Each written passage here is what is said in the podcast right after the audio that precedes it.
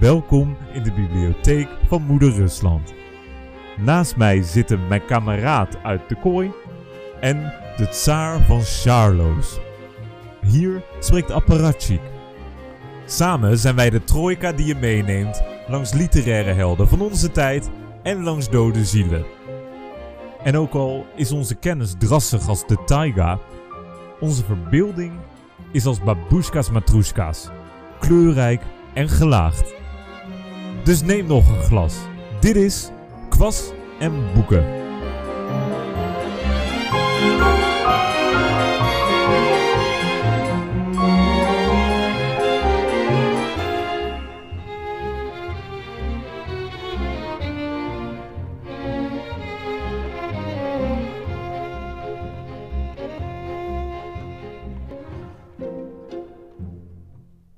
Die levensdrift wordt door sommige teringachtige snotapen van moralisten, dichters vooral, dikwijls laag bij de grond genoemd. Het is een typische Karamazov-trek, dat is waar, die levensdrift. Tegen de klippen op. Jij hebt het zeker ook. Maar waarom zou zoiets nou laag bij de grond zijn? Er is nog vreselijk veel middelpuntzoekende kracht op onze planeet, Aljosha. Ik wil leven.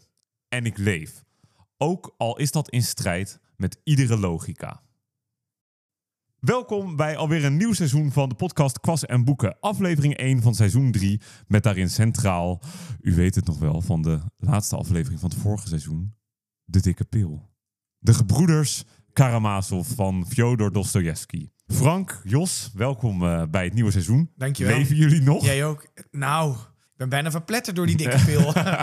Dit schijnt ook een beetje laat, deze aflevering. Dat was wat mij betreft ook wel een beetje omdat het flink door de dikke pil heen vechten was. Nou hè, we ja, hebben er een hele zomer over gedaan. ik ben uitgeput van al dat lezen. Ja, we zitten inmiddels diep in de herfst. ja. Ja. Ja. maar wel en natuurlijk een echt meesterwerk uit de wereldliteratuur. Ja. De gebroeders Karamazov. Een grote klassieker. Gaandeweg deze aflevering en ongetwijfeld een aantal volgende afleveringen nemen jullie mee door het boek. Maar voordat wij ons onderdompelen in dat geweld, eerst maar eens kijken wat er allemaal op tafel staat. Want er zijn weer heerlijke dingen gehaald en Ja. wij kunnen alleen maar hier een succes van maken als wij ons ook genoeg weten te voeden. ja, Ja. zeker weten. Ja. Vertel, Zeker. wat staat er op tafel, Frank? Nou, zoals jullie weten ben ik weer bij eh Nika geweest aan de Hoogstraat in Rotterdam. Ik heb pannenkoekjes met vlees. Ze zeiden niet bij wat voor vlees. Dus we gaan gewoon wel kijken. Spannend. En ik heb, daar is Jos fan van denk ik. Gadver, dit zit weer heel goor eh, als vis. Het is weet ik wat. inktvis. Gadver. Sorry. Het is inktvis met maanzaadjes in paprika. Hé, maar dit, dit, hebben, we- dit hebben we een keer gehad volgens mij al. Of in ieder geval iets wat erop Verge- ja, lijkt. In de vergelijkbaar. aflevering met Helder was dat. Ja. Ja, dus dat. En ik heb een, ja, al zeg ik het zelf. Ja, dit is fantastisch. Oh, eh, Want ik, ha- ik kies de wijn altijd een beetje uit op hoe de fles eruit ziet. Ja. Ik ga nog niet verklappen hoe deze fles eruit Oh, de ziet. luisteraars moesten dus weten. Maar ik heb Wat een, een, spektakel. mooie fles wijn. Kunnen we één tipje van de sluier oplichten over de fles wijn? Om de zinnen van de luisteraars al een beetje te prikkelen? ja, het is een muziekinstrument. Zo, boem. Ja. Maar wel. Ja, wel, Het laatste nog in het Ah. midden. Misschien is het wel een pauk. Het zou Of een kunnen. sousaphone. Ja, of een panfluit. Dat kan ook. Dat kan ook. Of een Mongoolse keelzanger. Dat kan ook. Goed, luisteraars. Jullie horen het vanzelf. Stay tuned. Oh, en eh, ik heb ook nog wat dranken mee. Namelijk Tito's Handmade Vodka. Tito, Ja, Tito. Ja. ja. Wie is Tito ook alweer? Ja, ik ken eh, de Joegoslavische Ja, Tito. precies, hè, die of Tito, Tito, uit ehm, Rocket Power. Zou Tito het echt met de hand hebben gemaakt? Nee, ik denk het niet, want als hier staat dat het uit Texas komt, Nou, Dus ik denk dat de kle- kans klein is dat... De, dat Echt de Russische communistische wodka. titel- Texas. Texas. Dus dan, dan moet het wel wodka van mais. zijn. Dat is het ook. Jeetje. Ja. En in de, in de vriezer ligt nog salmari. Ah. Ah, Dat, eh, dat komt uit Finland. Dus dat is in ieder geval in de buurt van Rusland. Nou, en als je het Russen vraagt, vinden ze vast dat het erbij hoort. ja. Ja. Ja. En eh Kovola. Wat is Kovala, Jos? Kovola Zegt me dat niks. is een soort van de Tsjechische kwas. Oh. Oké, ah. Zijn jullie geïnteresseerd? Zeker. Schenk maar een glaasje in. Ja, gaan we gelijk beginnen, want het heet niet voor niets Kovola en boeken. Ja. We kunnen natuurlijk ook een seizoen Kovola en boeken maken. Ja. En dan bespreken we Milan Ik wou Kundera, net zeggen. Biranova. Jana Beranova, Kafka. Frans Kafka. Kennen we nog meer Tsjechen? Pavel Netvet. Linger. Ja. De grote Jan Koller. Wat een mooi land is het. en wat een, wat een grootheden heeft Het is wel echt een schitterend land. Ik was er in de zomervakantie. Echt heel, heel mooi. Proost. Ik ben Oh. inderdaad wel eens... Ja hoor, jo- Oh, het Ashley. gaat helemaal Gooi mis. het er maar Direct weer overheen. in de eerste minuten van Mijn het nieuwe god, seizoen. man. Sorry. Oh. Sorry, Jos. Ik vind hem wel lekker. Het is, het is een beetje kanelerig. Ja, dat klopt. Ja, maar ik vind hem een beetje flauw vergeleken met kwas. Ja. Kwas is natuurlijk heel stevig, die, die, die desemsmaak. Dit gaat is een beetje naar wat cola. lichter. Ja, een beetje naar cola, licht aangelengde limonade. Ja. ja. Te licht. Misschien moeten we een beetje wodka erin gooien. Kom maar. Zo. Nee, Jos zeg weet nee. niet. Ja, Jos kom, weet niet. Frank, Ja, ik Hoe wil wel- snel ik die wil- fles erbij moet pakken. Ik wil wel die wodka graag proeven, Oh. maar niet in... Nee, dat... Ja, ik ga eerst de wodka apart proeven en Ja. dan ga ik kijken daarna of Ja, Nou, ik dan, het bij de dan gaan we koper- mixen. We Wil hebben je, wil zoveel... je Want ook ik heb meteen hier dan ook- maar de titel proberen? Dit is een eh, spectacularly clean product of incomparable excellence. Nou, de Only lat the ligt hoog. heart of the run, the nectar is taken, leaving behind residual higher and lower alcohols. Double over wat te worden. Ja.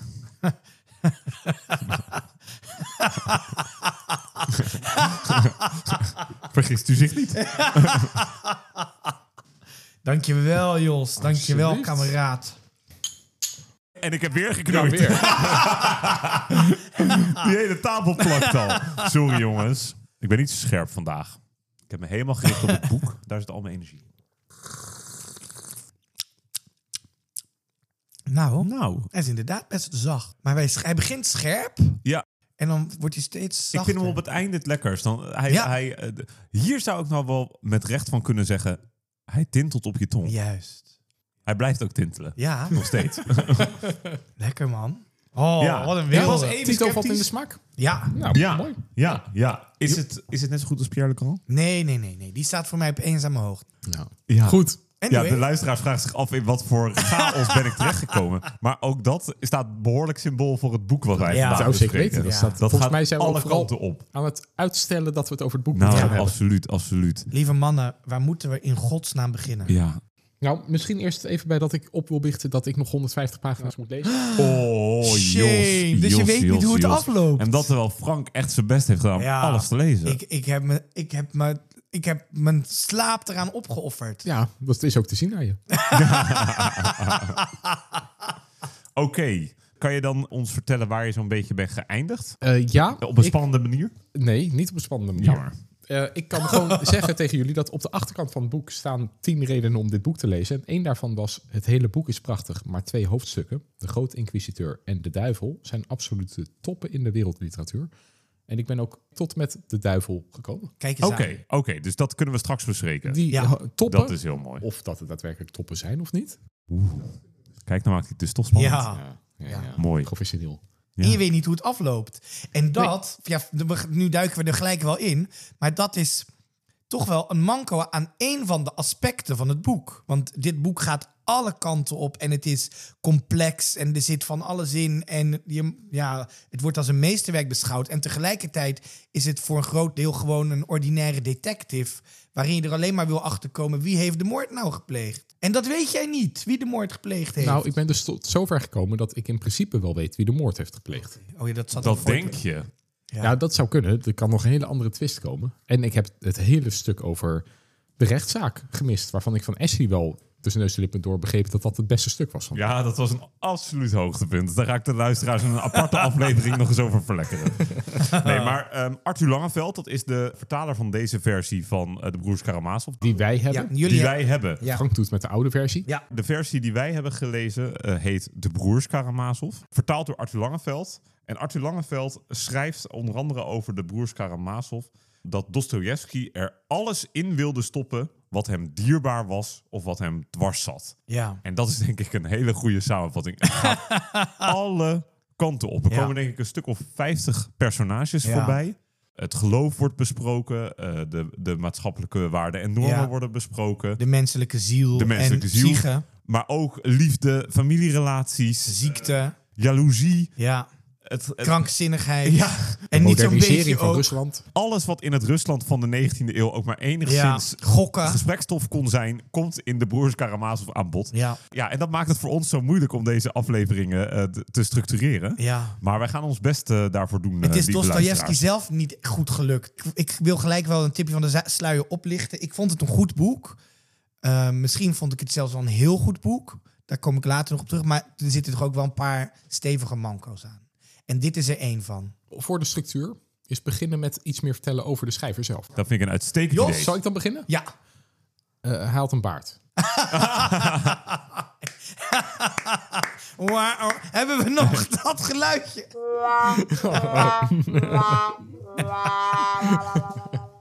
Hij had een ik, baard, heb, ja. ik heb tot net, hè, terwijl Ashley hier nog de dingen zat te installeren, door zit te lezen in het boek, ik heb niks op kunnen zoeken over de schrijver. Hey, zal ik dan beginnen en dat Graag. Ashley mij aanvult? Ja, of dat andersom? is goed. Eh, Fjodor Dostoevsky, afstammeling van Wit-Russische adel, maar eh, verarmde adel. Ja. Dit hebben we al bij verschillende schrijvers zien terugkomen. Het is ook wel een, een tamelijke constante. Wanneer is hij geboren? Heb ik opgeschreven. Laat die man nou uitpraten. Ja, maar ja, oh, dit heb ik wel opgeschreven. 1821. 1821. Zeg ik dat ja. goed of is het 1822? Ja, nee, Nou hier begin staat het. ik te twijfelen. 1821. eh, overleden in 1881. ja, anyway. Ehm, ja, wat gebeurde er toen? Ik ben even dat begin kwijt. Jij bent het draad bij. Ja. Ja, ik ben het Oh, begin even sorry. kwijt. sorry. Ja, verarmde adel. Zijn vader was rector. En, en, en ik, ik weet het eigenlijk pas weer vanaf dat hij echt gaat schrijven. Wat is Ja. daarvoor allemaal gebeurd? Het is niet zo gek, eh, Frank, dat je weinig over zijn kindertijd eh, weet. Ehm, want daar is ook weinig eh, over geschreven. Ehm, de kennis over zijn kindertijd moet eigenlijk bijeengesprokkeld worden uit losse opmerkingen in brieven van hemzelf en van familieleden. Dat is althans het Arthur Langeveld. Eh, maar we weten wel, wat jij al zei, ehm Dostoevsky komt uit een adellijk gezin, maar dat is in rangen neergekletterd. Ja. Eh, ze zijn eigenlijk aan lager wal geraakt en dat is ook iets wat Dostoevsky zijn hele leven heeft eh, achtervolgd. Zijn eh, vader is eh Mikhail Andreevich Dostoevsky en zijn moeder is Maria Fyodorovna Dostoevskaya. En dat zijn eigenlijk allebei al twee heel tragische figuren. Want eh, moeder Dostoevsky is eh, licht krankzinnig, maar los daarvan ook een epilepticus. Ja, Hey. iets wat we in het boek gaan terugzien. Ja, wat we in het boek gaan terugzien. Krankzinnigheid Iets en wat we- epilepsie. wat we bij Dostoevsky zelf ook terug gaan zien. Ja. Want ook hij leidt aan epilepsie. Maar daarnaast eh, loopt eh, moeder Dostoevsky, Dostoevskaya, al eh, op jonge leeftijd tuberculose op. Ook nog. Ja, ze krijgt een hardnekkige hoest en amper 37 jaar eh, overlijdt zij. Wanneer Dostoevsky ongeveer 16 is. En Dus- ook dit hebben we al veel gezien bij verschillende schrijvers. Ja, ja, maar ook vader Dostoevsky overlijdt jong. En eigenlijk op een misschien nog wel tragischer manier. Dostoevsky zit op de middelbare school, gaat een beetje richting eh, zijn studie... en schrijft telkens brieven naar vader Dostoevsky dat hij geld nodig Ja. heeft. Een thema wat we in het leven van Dostoevsky nog heel vaak terug zullen zien komen. En ook in, het, En ook boek. in het boek. En ook in het boek. Dostoevsky schrijft allerlei bedelbrieven aan zijn vader om geld te krijgen tijdens zijn eh, schoolperiode. Zijn vader houdt de boot af. En dan op een gegeven moment krijgt Dostoevsky geen antwoord meer. En dan blijkt er iets tragisch te zijn gebeurd. Zijn vader, hij had wel nog wat boerenknechten in dienst. En die blijken of schijnen, het is niet helemaal zeker of het echt gebeurd is, in opstand te zijn gekomen. En vader Dostoevsky te hebben vermoord. Vermoord, ja. ja. Nog een thema, Frank, wat terugkomt in het boek. Ja.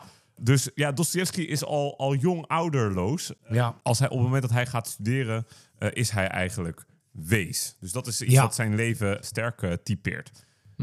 Ook in andere opzichten is Dostoevsky eigenlijk wel een, eh, een, een tragisch figuur. Hij gaat studeren, raakt eh, begeesterd door allerlei radicale eh linkse Ja. kringen. In het revolutiejaar, als ik het goed zeg, 1848. In ieder geval rond die periode is er sprake van allerlei samenzweringen in het Moskou en Sint-Petersburg van die tijd. Eh, en Dostoevsky hoort ook bij die klieken. Ja. Ehm, en wordt er dan door de tsaar en zijn kornuiten van verdacht dat hij bezig is met een samenzwering tegen de tsaar. En je weet wat er dan gebeurt in Rusland. En wat gebeurt er dan? Ja, hij wordt opgepakt en eh, naar de gulag verbannen. En daar moet hij vier... Ja, dit is, dit is echt tragisch, want dit is straf op straf op straf. Hij wordt eerst verbannen naar de gulag. Daar heeft hij een miserabele tijd, waar hij later ook veel over zal schrijven. Als hij dan eindelijk zijn straf heeft uitgezeten, moet hij in militaire dienst. Nou ja, dat is niet veel beter. uiteindelijk heeft hij het geluk, tussen aanhalingstekens, dat hij zo eh, zwak van gestel is, dat hij ontslagen wordt uit het leger. Dan wordt hij verbannen. Hij mag nog steeds niet terug. En pas na jaren en jaren krijgt hij eindelijk toestemming om terug te gaan naar Sint-Petersburg. En terwijl, terwijl dit allemaal speelt, eh, schrijft hij dan al of dat nog niet? Jawel, zeker wel. Jazeker, hij heeft rond die tijd zijn eerste eh, boek gepubliceerd, Arme Mensen. Een verhaal wat gaat over arme mensen. Eh, en waarin zijn eh, sociale en maatschappelijke engagement ook voor het eerst Ja. Hm. eh, naar voren komt. Wordt meteen als zijn grote doorbraak beschouwd. En als Ja. Hm. een van zijn beste eh, werken. Maar hij wordt inderdaad naar de gulag verbannen. Maar daarvoor heeft hij nog een, een ervaring die m- minstens zoveel indruk op hem maakt. Namelijk een bijna doodervaring. De tsaar laat namelijk Dostoevsky en zijn eh, metgezellen... in de veronderstelling dat ze standrechtelijk worden dat soort- geëxecuteerd. Juist, ja. Tsar Nicolaas zet die hele groep opstandelingen gevangen en besluit dat zij de doodstraf moeten krijgen. Uiteindelijk in de burelen van de tsaar wordt besloten dat die doodstraffen worden omgezet in vrijheidsstraffen. Maar eerst wilde tsaar Nicolaas, die wel van een grapje hield, nog een spelletje spelen. De gevangenen, die totaal onkundig waren gelaten van hun vonnissen en die van niets wisten, werden op 22 december 1849 naar een executieplaats gebracht en voor het vuurpeloton opgesteld.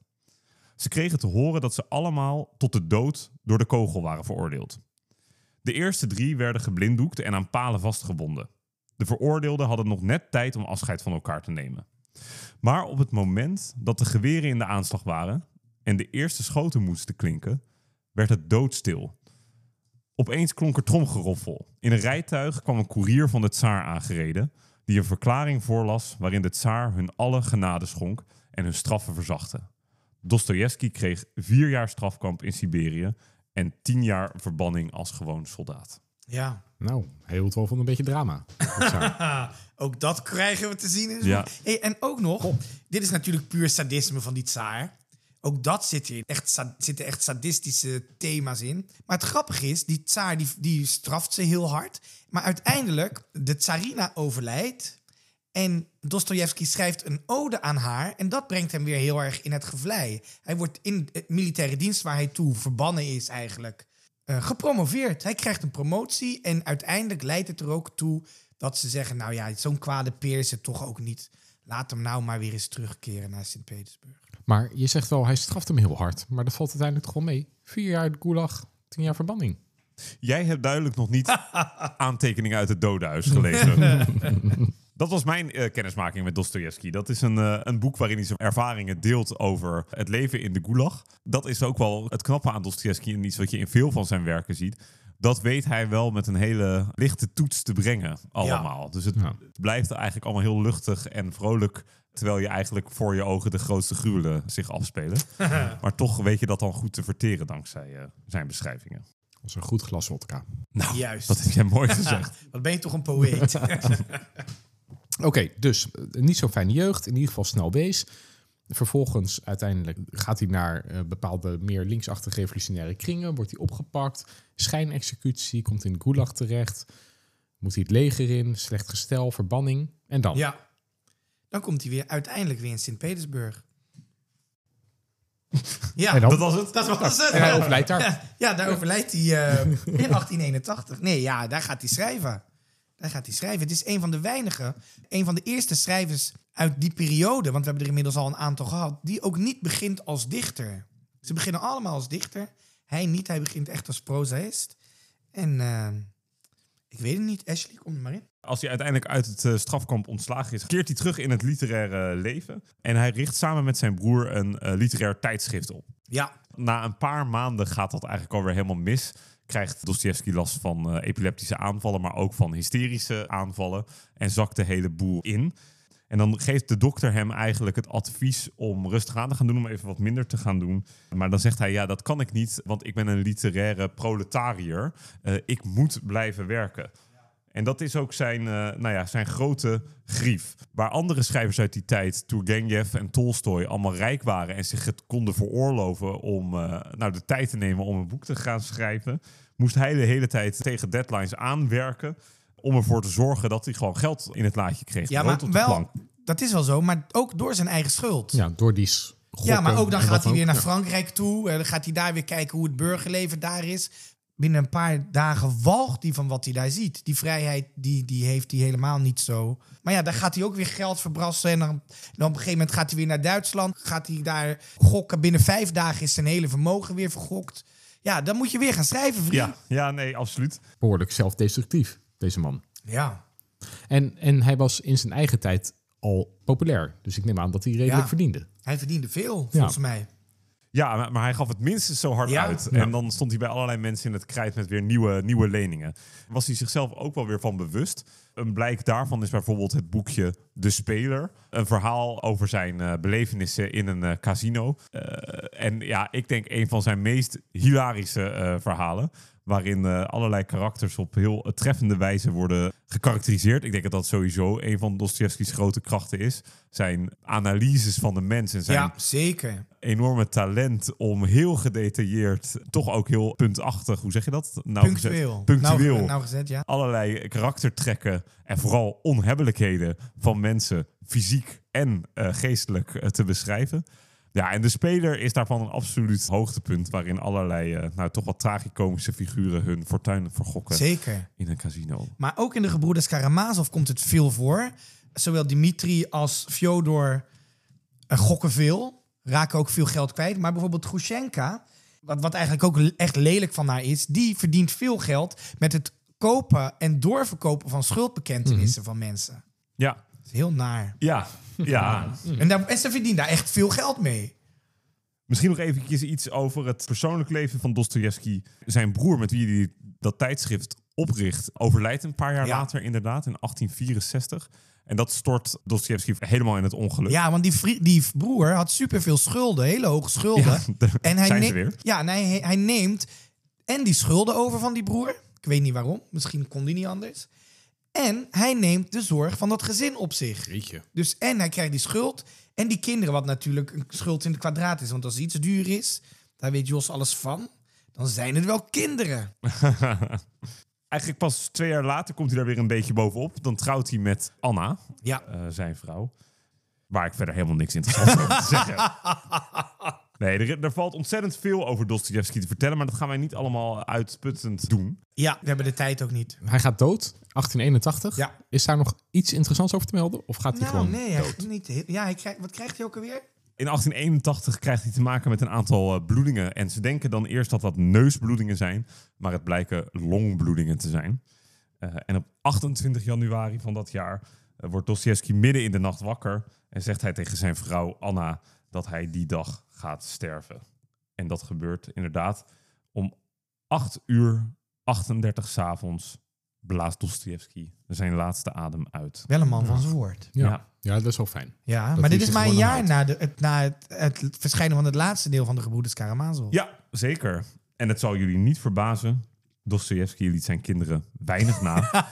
een kostbaar evangelie ging naar zijn zoontje. Verder waren er de 4 à 5000 roebel aan honorarium die hij nog van de Russische bode te goed had.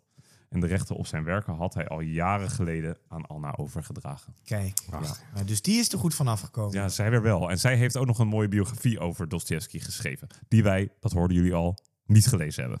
nou, Eh, maar we hebben als, ons- ik, als ik één boek mag aanraden aan onze luisteraars, dan is dat wel Tussen Geld en God. Nou, prachtige Ja. titel ook. Tussen Geld en God, Dostoevsky voor beginners van Arthur Langeveld. Daarin wordt heel handzaam eh, de belangrijkste feiten over het leven van Dostoevsky beschreven. Ik zeg feiten, het is eigenlijk heel verhalend beschreven, dus daarmee ook heel toegankelijk. De meeste biografieën over Dostoevsky zijn nog dikkere pillen dan de broers Karamazov. Maar dit is echt een boekje wat je binnen eh, een week uit hebt en waarin je de beste man toch vrij aardig leert kennen. ja. Dus als je goed beluistert, raad je wel dat boek aan, maar niet de broers Karamazov. Ik raad in ieder geval tussen geld en God aan en de broers Karamazov. Daar kom ik zo op terug. heel goed. Prima. Ja. Oké, mooi. Nou, Ja. eh, ik weet voldoende over hem. ja, interessant figuur. Nou, een, Complex een- figuur. complex figuur. Ook, ook eh, dus zelfdestructief, maar tegelijkertijd dus het, eh, ineens de zorg van een, het gezin van zijn broer op zich nemend. En daar Ja. blijkbaar toch allemaal verantwoordelijkheden dan ergens toch voelen. Ja. Opmerkelijke persoon. Weet je wat ik echt wel mooi vind aan... Zo, we zitten nu al twaalf afleveringen in deze podcast. We hebben al veel schrijvers voorbij zien komen. En er zijn een paar dingen die steeds terugkeren. Dat ze vroeg wees worden, dat ze eh, familie hebben die van adel is... dat ze krankzinnig worden enzovoort. dat ze ook in hun eigen tijd best wel uitsprekende persoonlijkheden waren. Waar je die, die tijd waarin ze leefden niet zo snel mee associeert. Ja. Hè, we hebben Zinaïde Hippius gehad. We hebben hier Vaginol van Bokkenzang. Dat waren toch allemaal eh, ja, flamboyante mensen. zou ik ook Opmerkelijke kunnen personen. zeggen. Ja. Dat ongeluk zorgt er misschien ook wel een beetje voor dat ze... Ja, knetter worden. Ja, precies. Dostoevsky was overigens geen onomstreden figuur. Lang niet eh, alle schrijvers uit die tijd konden even goed met hem door één deur. Ook een terugkerend thema. maar ook in onze tijd wordt er heel verschillend over Dostoevsky gedacht. Karel van het Reven was een notoire Dostoevsky-hater.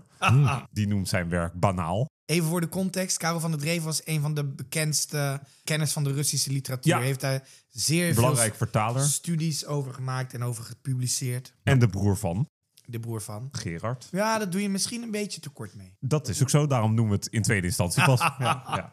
Maar d- d- dan is het de laatste keer dat ik Langeveld citeer, die schrijft... Weinig schrijvers zijn zo bewonderd, opgehemeld, verafgoot als Fyodor Mikhailovich Dostoevsky. En weinig schrijvers zijn zo verguisd, beschimd en verafschuwd als hij. ja. Zelden is een schrijver met zoveel fanfare de literatuur binnengehaald. En zelden heeft een schrijver zoveel haat, modder, venijn over zich heen gehad. Zowel bij leven als postuum.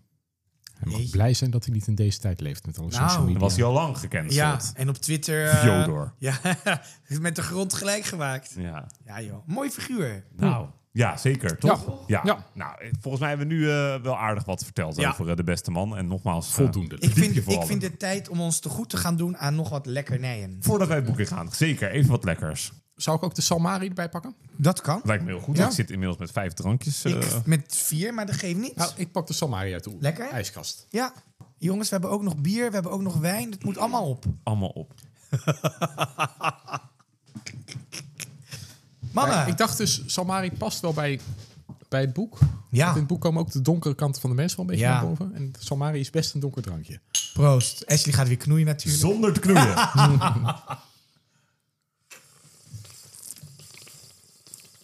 Oeh. Zo, dat- Wat was dat voor oe? die kwam van diep. Ik dit is echt... Dit is mij veel te dropperig. Super lekker. vind het ook lekker, ja. Maar je Nou, houdt er niet van? Nee, dit... eh, nee. Dus schijnen ze in eh, Finland allemaal te drinken. Ja, daarom zijn ze ook zo depressief daar allemaal. ik ga lekker door met mijn bier. Ja, gelijk heb je. joh. Volgens mij is het misschien even een goed moment om überhaupt te bedenken... wat gaan we, wat gaan we nu doen? Een korte beschrijving van het boek. Nou, nou, weet ik nog niet. Een korte beschrijving van het boek, De Gebroeders Karamazov. Het gaat, heel kort gezegd, over de broers Karamazov en de figuren om hen heen. Surprise, surprise.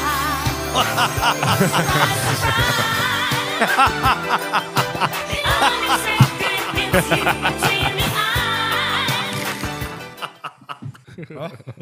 Het begint met de vader Karamazov, die bij drie verschillende vrouwen vier verschillende zoons verwekt. Ik zeg dat met een kleine kwinkslag, want de vierde zoon wordt niet expliciet als zoon genoemd.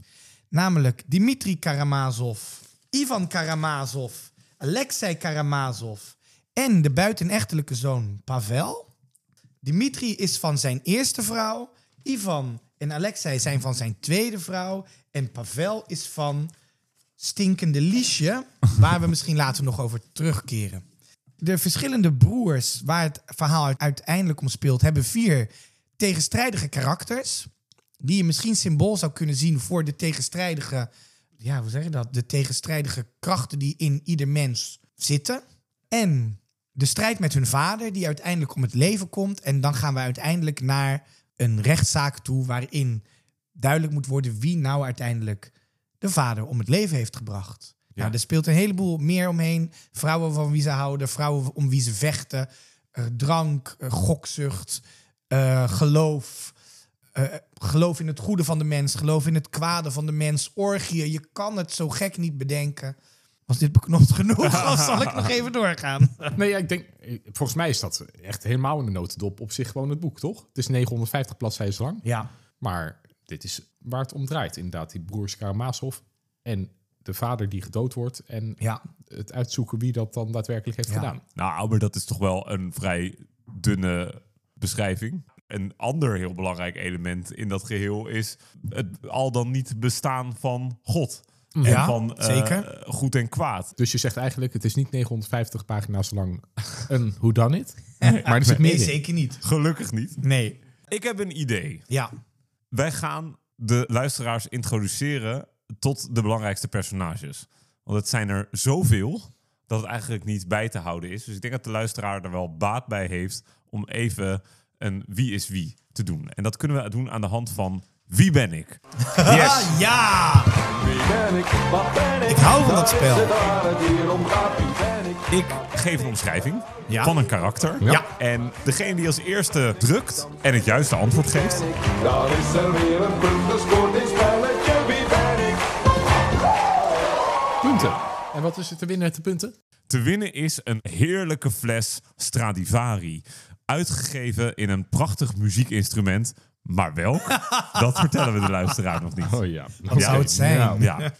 Die kan Frank winnen en Jos kan de gedroogde vis winnen. Gad. Goed. Ja. Oké. Leuk. Eeuw, ik hou van wie is het. Ja. Heeft hij een hoed of een pet met een klep? Dan is het Jack. Zo ging die reclame vroeger. Wie is het? Van MB. Ik start de beschrijving. Je mag dan slaan op het moment dat je het weet. Ja. Daarna kijken we of dat goed is, dan krijg je de punten. Maar daarna maak ik de omschrijving even Ja. af, zodat de luisteraar ook het hele verhaal over het Juist, personage ja. kent. Ja. Ja. We gaan starten. En we starten direct met een citaat Oh, spannend. van het karakter zelf. Jezus. Ik ben een pias in het diepst van mijn hart. van mijn geboorte af. Oh, nou. Ivan. Ah, Nee. Oh. Mag ik dan ook niet meer meeraden? Ik, eh, nee, jij, jij bent uitgeschakeld. Frank heeft nog een kans. Dus Frank kan de hele omschrijving nu afluisteren. ik ben een pias in het diepst van mijn hart. Van mijn geboorte af. Bijna net zoiets als een heilige idioot. Zoon Dimitri omschrijft hem als een verdorven geilaard en een geniepige comediant.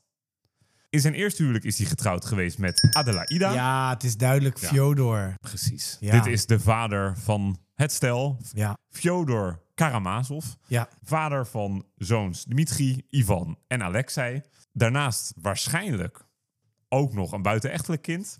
Komen we zo misschien nog op. En hij heeft twee huwelijken gehad. Hij is in eerste instantie getrouwd met Adelaida, een vrouw uit een rijk en adellijk geslacht van landheren. Ja. En hij heeft haar eigenlijk een beetje op slinkse wijze weten Ja. af te troggelen voor een bruidschat van Ja. 25.000 En gechanteerd. roebel. Gechanteerd, inderdaad, Ja. onder druk gezet. Want hij had geld nodig, want daar komen we weer. Fjodor was uit een verarmd adellijk geslacht. Precies, daar zien wij een biografisch kenmerk. Juist. En Fjodor heeft natuurlijk ook de naam van de schrijver. Ja. Hij perst haar helemaal af, zet haar constant onder druk. Ja. En uiteindelijk is ze dan zo sterk om hem te verlaten. Ja. Gaat ze naar Sint-Petersburg, maar kort daarop sterft, Sterft zij daar. ze. En dan ondertussen eh, treedt Fjodor alweer in het huwelijk met een tweede vrouw, Ja. genaamd Sofia. Sofia. Ehm, maar in het bijzijn van haar haalt hij constant allerlei Ja, andere vrouwen over ja. de vloer. En start hij allerlei orgieën. Maar zij heeft geen stuiver, maar ze is alleen maar mooi en ze doet alles wat hij wil. En daarnaast is zij epileptisch. Ja, epileptisch. Een Daar teru- hebben we- ook een terugkerend Ja. thema, inderdaad. Ja. Nog één element denk ik, om te zeggen over Fjodor... is dat hij zijn kinderen uit die huwelijken ook eh, allemaal in de steek laat. Dus Ja. eh, de oudste zoon Dimitri uit het huwelijk van Fjodor met Adelaida... die laat hij eigenlijk over aan de oom van Dimitri, Ja. de broer van Adelaida. Ja, en die andere twee worden opgevoed door een generaalsweduwe. Dat is de vader, een echte wilde bras, een totaal ongeschikte figuur voor het vaderschap... Ja. in alles wat hij is. Nou, en ook gewoon echt wel een vervelende vent. Ja. Heel vervelend. Geen vervelend. Jos, persoon die geef, sim- geef jij eens een recensie van Fjodor Karamazov. Nou, die zou je gewoon niet als vader willen hebben. Maar waarom? Ja, de meeste personages in het boek zie je ook goede kanten in. Maar bij Fjodor eigenlijk gewoon totaal niet. Nee. Ja, je zou nog kunnen zeggen zijn levenslust...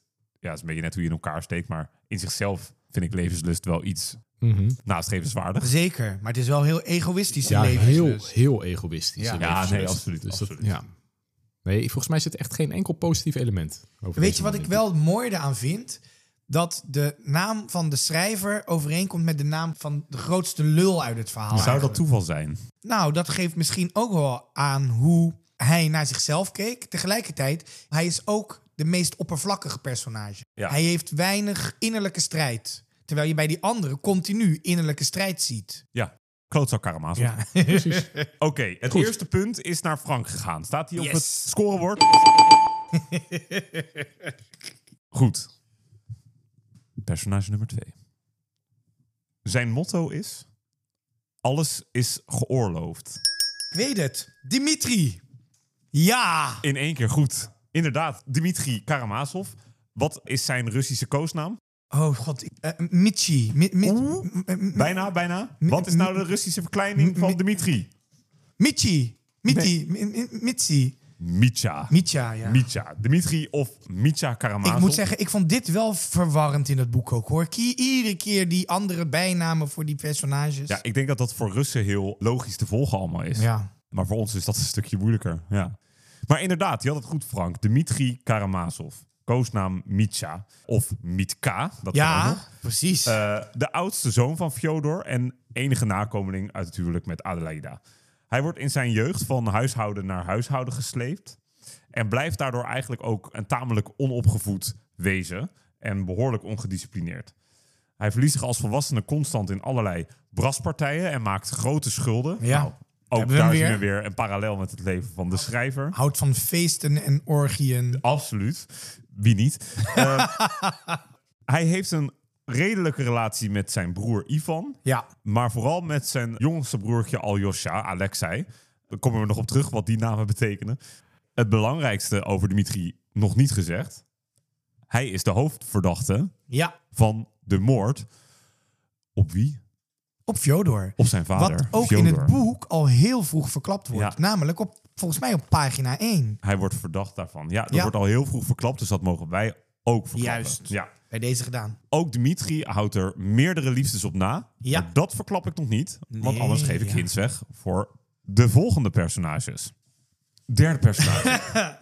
Het derde personage wordt door zijn broer Dimitri ook wel de Sphinx genoemd. Ivan. Ja, Ivan. Ivan, ja, Jo- eh, Frank was net iets eerder Ja. dan Jos. Hij wordt ook wel de Sphinx genoemd. Hij is de tweede zoon van Fjodor, maar de eerste zoon uit het huwelijk van Fjodor met Sofia.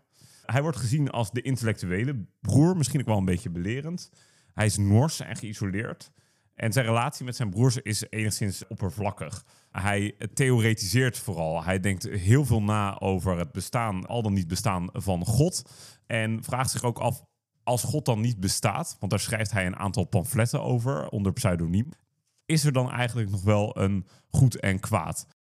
Hij heeft eigenlijk geen goede relatie per se met zijn eh, familie. Hij walgt van zijn vader. Voelt ook niet een bepaalde genegenheid voor Dimitri.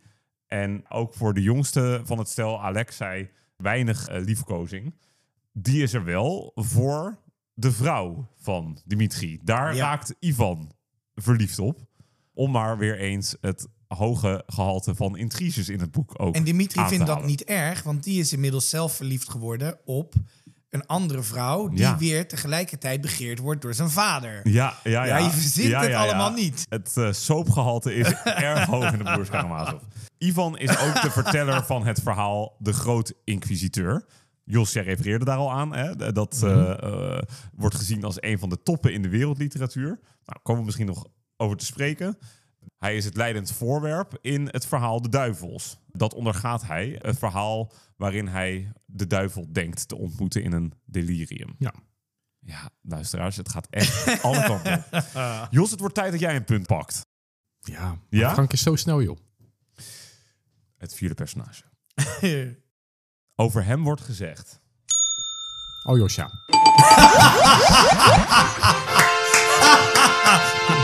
Hij is, nee, de, e- goed hoor. hij is de enige die zijn vader nooit heeft veroordeeld. Heel de omgeving veroordeelt hem en ook de andere zoons, maar Alex, hij doet dat niet. De jongste zoon van Fjodor. Wat ook een belangrijk thema weer is in het boek en eigenlijk in het hele werk van Dostoevsky. Mag je mensen veroordelen op hun daden? Ja, En heel veel mensen doen dat. Zeker later komen we in het proces, wat natuurlijk alleen maar gaat over oordelen en veroordelen. Terwijl eigenlijk Aljosha vindt dat je, en die komt steeds meer tot die conclusie ook, dat je mensen überhaupt niet moet kunnen veroordelen. precies. Aljosha wordt gezien als de belichaming van het zuiveren, van het goede. Hij is een jonge kloosterganger. Hij loopt in de pij van een novice.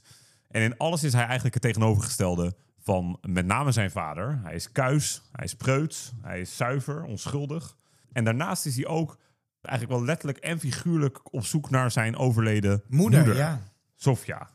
Wat ook leidt tot allerlei dwalingen en hysterische halpartijen. Ja. De eerste delen van het boek. Maar Alexei wordt gezien eigenlijk als de belichaming van het goede. Ja, maar ook een beetje van de naïviteit. Nou ja, wat mij betreft, na de vader, toch misschien wel de op één na meest vervelende personage. Vertel Jos, wat maakt hem zo vervelend? Zo, de helft Is van hij- het verhaal, hè, volgens Dostoevsky. Ja, ja, en dat snap ik ook wel. Maar hij is...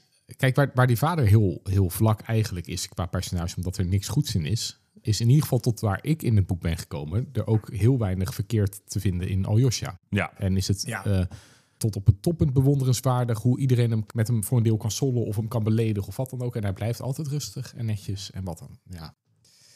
toch zijn er ook momenten dat Alexei wel gaat twijfelen aan het geloof. Daar komen we zo misschien nog wel op terug. Hij is de hele, de hele tijd in het boek heel erg vast in zijn overtuigingen. Maar zo'n beetje eh, richting het tweede, derde deel begint hij toch ook te twijfelen over het bestaan van God. En wordt hij ook verleid door een jonge dame die hem steeds in het klooster komt opzoeken. Dus zelfs de zuivere, pure Aljosha begint toch ook... Hier gaat het over Lies, hè? Ja, Dat vond ik nou misschien wel het leukste personage in het boek. waarom? Vertel, Jos, waarom is zij het leukste? Gooi het er lekker uit. Omdat eigenlijk het mooiste hoofdstukje wat ik heb gelezen vooral om haar draait. Dat is het hoofdstukje Een Duiveltje. En dat is een hoofdstukje van zes of zeven bladzijden. Waarin Aljosha en Lise met elkaar een gesprek hebben. Waarin Lise alle kanten op gaat. En je, ik, ik dacht, je hebt hier echt een soort van inkijkje van iemand die langzaam gek aan het worden is. Maar zo goed omschreven, vond ik heel mooi. Ja, Ja. ja. Jij omschrijft dit nu. En dit is bijna weer een verhaaltje wat op zichzelf staat. ja, Want ja. zij heeft niet zo'n grote rol in het verhaal. En wij bespreken dit boek nu als één boek met al die hoofdstukken achter elkaar. En dan op een gegeven moment be- denk je, wat zit ik in godsnaam te lezen?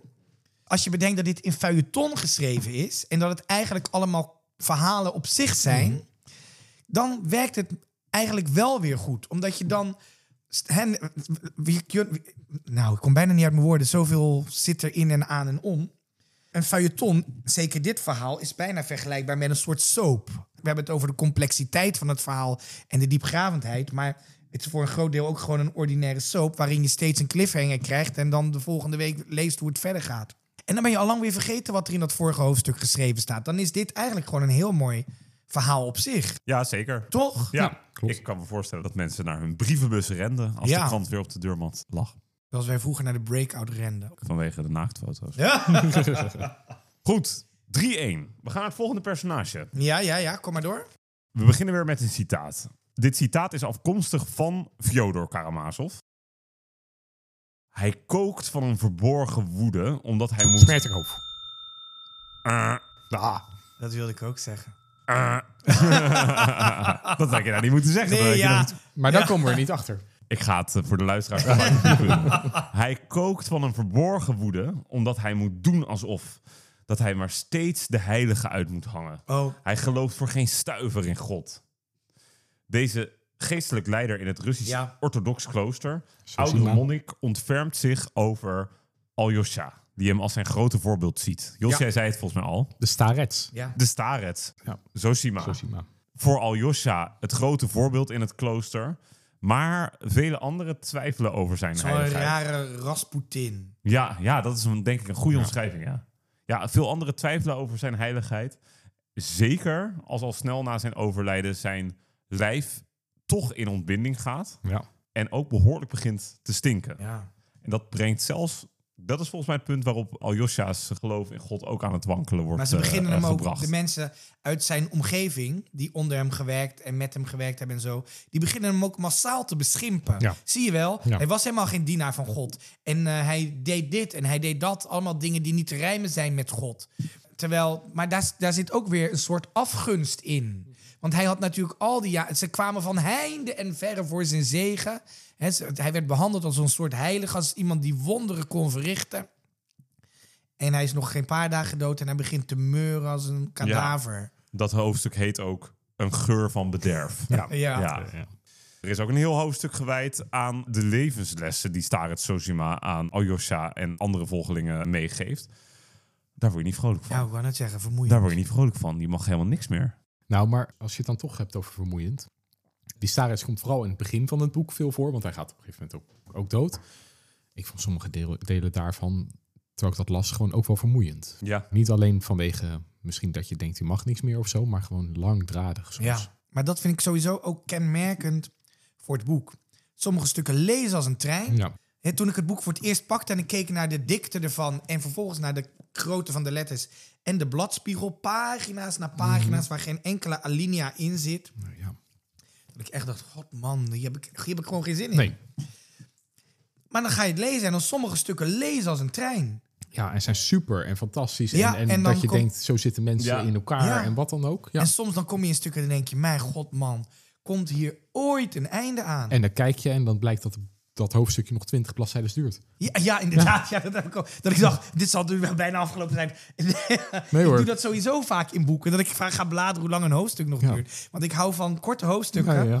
Wat gewoon psychologisch raar is. Want het boek is even dik zoals het dik is.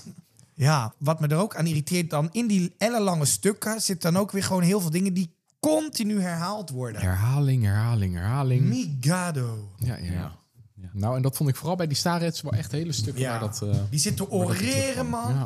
God in Den Haag. Ja. ja, wij sluiten ons niet aan bij zijn klooster, denk ik. Ah, nee. Ik geef het punt toch aan Jos. Want Jos was toch de eerste die het alsnog raadde. Dus het Nou staat... Nee, dat is flauw, want toen, hij, toen Hatsa. wist ik het ook. Nee, Hoppa, hier ben- ik hoppa. protesteer. ja, ja. Jij doet het alleen maar om het spannend te maken. 3-2. Volgende. Ik voel mij een beetje zoals AZ nu. Ik stond op een zekere voorsprong van 3-0. maar langzaam heb ik het gevoel dat het 3-4 wordt. Oké, we beginnen weer eh, met een, eh, een, een citaat uit het boek. Voor zijn leeftijd had hij onevenredig veel rimpels. Hij was geel geworden en hij leek op een kastraat. Smertjakov. Helemaal Ja, dat goed. is te makkelijk. Dat is de enige die nog over was. Nee, nee, nee. Maar, nee, maar De enige grote personage die nog over was. Nee hoor. Nee, ik zag aan je dat je het niet wist en dat je dacht... Zal, ga dit, gewoon zal, gokken. dit zal Smertikov Ja, wel zijn. ja. Veel rimpels eh, die laat zich ook verklaren door een citaat van Smertjakov zelf. Voor mijn part hadden ze me in de moederschoot mogen mollen. ja. ja. Zo. Dat is nog eens een uitspraak. En dat zegt hij op het einde helemaal. Ja, ja, ja. Als, als de plot zich ontvouwt. precies. Geven we hier niet te veel weg nu? als dat niet zo is, dan kan ik gewoon nog lekker doorwezen. Ik, weet niet, Oh, ja. ik weet niet of het plot te verklappen valt. Oké. Ja. Want dat blijft toch een beetje in het midden. Ja, ook of inderdaad wat er nou gezegd wordt dat er gebeurd is... of dat, Of het dat dan nou weer wel is. echt gebeurd Precies, is. Ja. precies. Maar Smetjakov, ja, voor mijn part hadden ze me mogen mollen in de moederschoot. Ja, als je dat citaat nou had gezegd, dan wist ik het gelijk. Ja, ja, ja, ja, een weinig vrolijke personage. En dat laat zich ook wel verklaren. Hij is de onwettige zoon van Fjodor. Ja. En de dorpsgekkin genaamd Stinkende Liesje. Ja. Hij wordt gebaard door zijn moeder die over het hek klimt van de tuin van de Karamazos. In het wc-hok in de tuin gaat liggen. Zij baart hem daar. in En ze de- sterft. En ze sterft inderdaad. Vervolgens wordt Smertjakov opgenomen in het huis van de knecht van de Karamazos. En als kind is hij totaal onhandelbaar. Ja, Dat blijkt onder andere uit het feit dat hij als hobby heeft om katten op ja te ik wou hangen. net zeggen, daar hebben we toch dat sadisme... wat Dostoevsky zelf ook meegemaakt heeft. Dus puur sadisme. Ja, ja, het is, ja, inderdaad. En als volwassene is die ook niet heel erg goed handelbaar. Nee. Nee, zeker niet. Een Eh, enorme geldingsdrang. Hotin.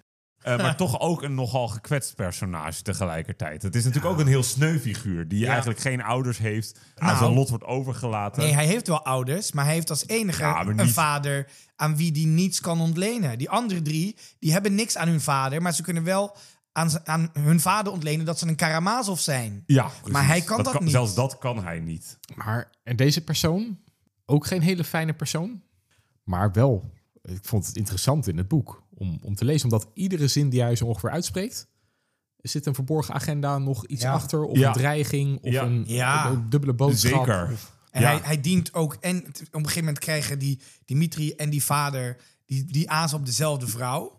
Hij is natuurlijk de bediende eigenlijk van die vader. Maar hij moet, ja, dit is zo'n veten tussen die twee geworden. En hij moet eigenlijk aan de kant van die vader staan. Maar Dimitri bedreigt hem. Dus Ja. hij, alles wat die vader tegen hem zegt, speelt hij weer door naar Dimitri. Dus hij is eigenlijk ook een beetje een speel in, Allerlei intriges. in de intriges. Ja, ja. Het is één grote intrige. Ja. Maar misschien is bij hem ook belangrijk dat Dimitri als, als hoofdverdachte wordt gezien, maar dat er ook wel verdenkingen naar Smerjakov Nou, exact. Eh, Want jij zei, Jos, Pavel Smerchakov heeft eigenlijk de hele tijd een verborgen agenda. Op een heel andere manier blijkt dat later ook, want Pavel is ook een epilepticus. Ja. Eh, weer een terugkerend fenomeen en een parallel met het leven van Dostoevsky. En op de avond dat Fyodor wordt vermoord, heeft Pavel een epileptische aanval. Dat denken wij althans. De vraag die zich steeds meer opdient, is dat nou Is echt dat wel gebeurd? zo? Is dat een echte Ja. aanval? Of is dat gespeeld en gebeuren er ondertussen hele andere gruwelijke dingen? En, en waarom je onder andere afvraagt of het gespeeld is of niet, is omdat hij ergens in het boek ook heeft gezegd dat hij het kan spelen. Dus hij heeft echt aanvallen, maar hij kan het ook spelen. Dus Ja, ja. Oké, 3-3. Ehm, is we- hier niet mooi? Zijn we niet gewoon, Ja. zijn we niet gewoon de belangrijkste? We hebben de belangrijkste personages. Nou, dat is eigenlijk eh, niet zo. Ik denk dat we nog een, een, een hele belangrijke vergeten. Mooi gelijkspel. En, en dat is het winnende punt. Oh. Ja, ik voel hem hoor, die 3-4. Wie gaat er met de overwinning aan de haal? Dat horen jullie In de volgende in de volgende aflevering. af- Doen we hier de tune van Bos en de Buurman.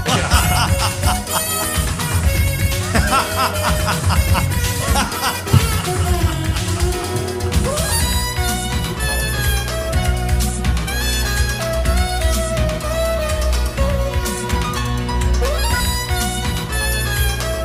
Bas